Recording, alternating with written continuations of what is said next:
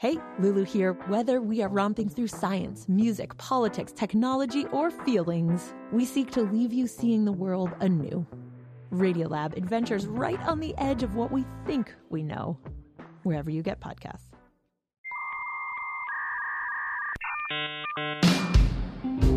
We have difficulty here operating home businesses or telecommuting. It means our kids have to sit outside in a car outside the library using the Wi Fi to do their homework. The key question is how internet openness will be assured. The problem in the United States is not so much our infrastructure as much as the insistence on wringing every single last cent of profit out of those pipes. I intend to protect a free and open internet.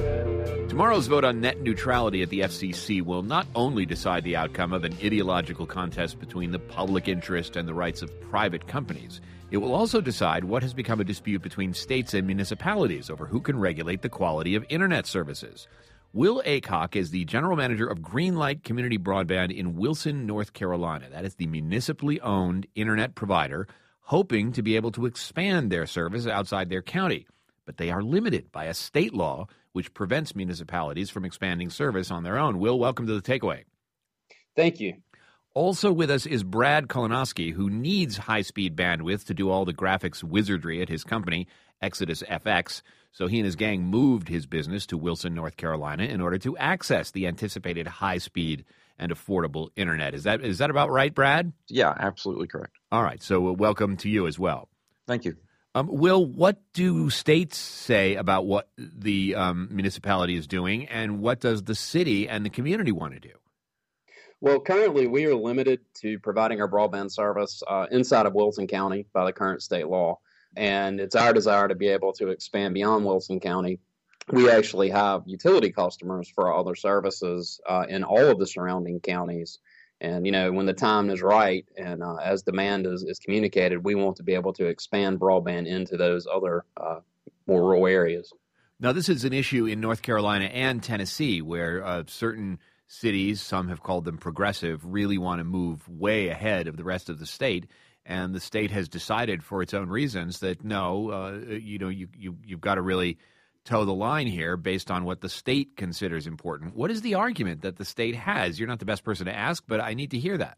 Well, the first thing is this is not about uh, being way ahead. This is about preventing communities like ours from falling behind. Uh, when you look at what's going on nationally, you look at what's going on in the Triangle here in North Carolina with Google Fiber, some of the North Carolina Next Generation Networks efforts, you can clearly see how this next generation broadband infrastructure is beginning to be deployed in many parts of our state, um, and in our nation. And for a community like Wilson, historically known as the world's greatest tobacco market, what it's about for us is we don't want to be left behind. We do not want to be last in having this infrastructure for our citizens.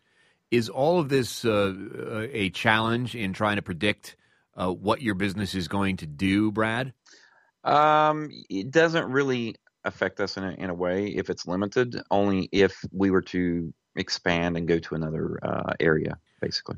But you don't see any reason why people outside of uh, your county and outside of Wilson shouldn't have the same internet service that oh, you have. Oh, absolutely. Yeah, that's ex- uh, exactly right. Yeah. To suppress uh, anyone from uh, being able to do the, the expansion or, or create jobs and um, just because it's a municipality doesn't really make any sense to me. So, a lot of people we've talked to this week in our series, The Road to an Open Internet, in communities all across the country, have said that if you increase the quality of the internet, that entrepreneurs will come to these communities. And you, Brad, are a case where that's actually happened, right? Yeah, exactly. We originally came from Los Angeles. Uh, we spent 18 years there working in the visual effects industry from day one. Then we moved to West Virginia, where we were promised that they would have a decent um, a decent infrastructure for the broadband that we needed, and it really wasn't. It was dismal. It was it was horrible. You know, we ran into where we approached companies, um, uh, you know, internet pro- providers and, and cable providers, broadband providers, you know, to install fiber connection, and that fiber connections usually uh, would cost us anywhere from five thousand to ten thousand dollars to install, and then anywhere from five hundred to fifteen hundred, sometimes up to three thousand dollars a month which would only give us 20 meg up and 20 meg down. which I mean is it's just unreasonable. I mean, there wasn't really any reason for it. And you're a gig guy. I mean, for you to do what you need to do, it's got to be gigs up and gigs down. Yeah, I mean, for us, you know, when we get films in that, uh, you know, typically on a uh, typical connection, if you, your upload speeds are just as important as the download speeds, and cable providers in general don't provide a level playing field when it comes to that because I mean they usually give you a 100 megabyte download and then a two megabyte upload, which is you know to a business like ours is just not. It's pathetic. You know, the nominal way. Exactly. It's, it's pathetic. It's really right? Yeah. Let's, let's, just say it. Yeah. yeah. Uh, Will Aycock, Uh, so your argument to someone like Brad is, hey, we've got it all here. Right. Exactly. You know, we wanted to provide the infrastructure in this community explicitly for you know people like Brad and everyone who's engaged in you know creative endeavors and needs to share their content and uh, what they're creating with others. And this week, the FCC will say that you know Wilson, North Carolina, can do what it wants. State, get out of the picture here. Is that the outcome here? That the state will either be allowed to meddle in your business or or limit your business, or it will be told to get lost you know, ultimately the FCC has put it on their agenda for Thursday, and we're just going to have to wait and see what action they ultimately take. So they could do any number of things. That's correct. And in that case, Brad, uh, if they make the wrong decision, is the next stop for you Korea? uh, well, yeah, maybe not Korea, but uh, if it were, I mean, I don't think the fiber that they have right now would go completely away. No. As long as they, as long as the fiber is is here, then we're going to be here. I mean, we're not we're not going to go anywhere else. Brad Kalinoski is uh, a co-founder of the business Exodus FX, which does uh, high-speed and sophisticated graphics for the film industry and others. Will Aycock is general manager of Greenlight Community Broadband in Wilson, North Carolina. Will and Brad, thanks so much. Thank you.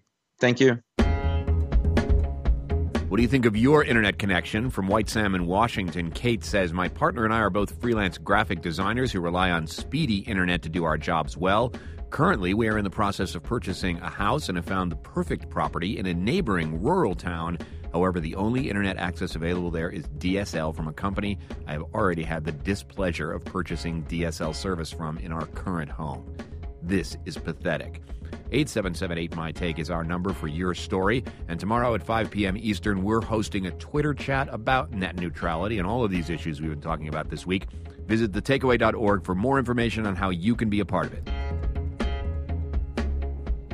Support for The Takeaway comes from the Henry Luce Foundation. For increased understanding of East and Southeast Asia, giftedandtalented.com, providing personalized online courses developed by Stanford University designed to help K 12 students advance in mathematics, language arts, and beyond. More at giftedandtalented.com. And the Rockefeller Foundation, whose transportation initiative is promoting equitable and sustainable developments in communities across the country.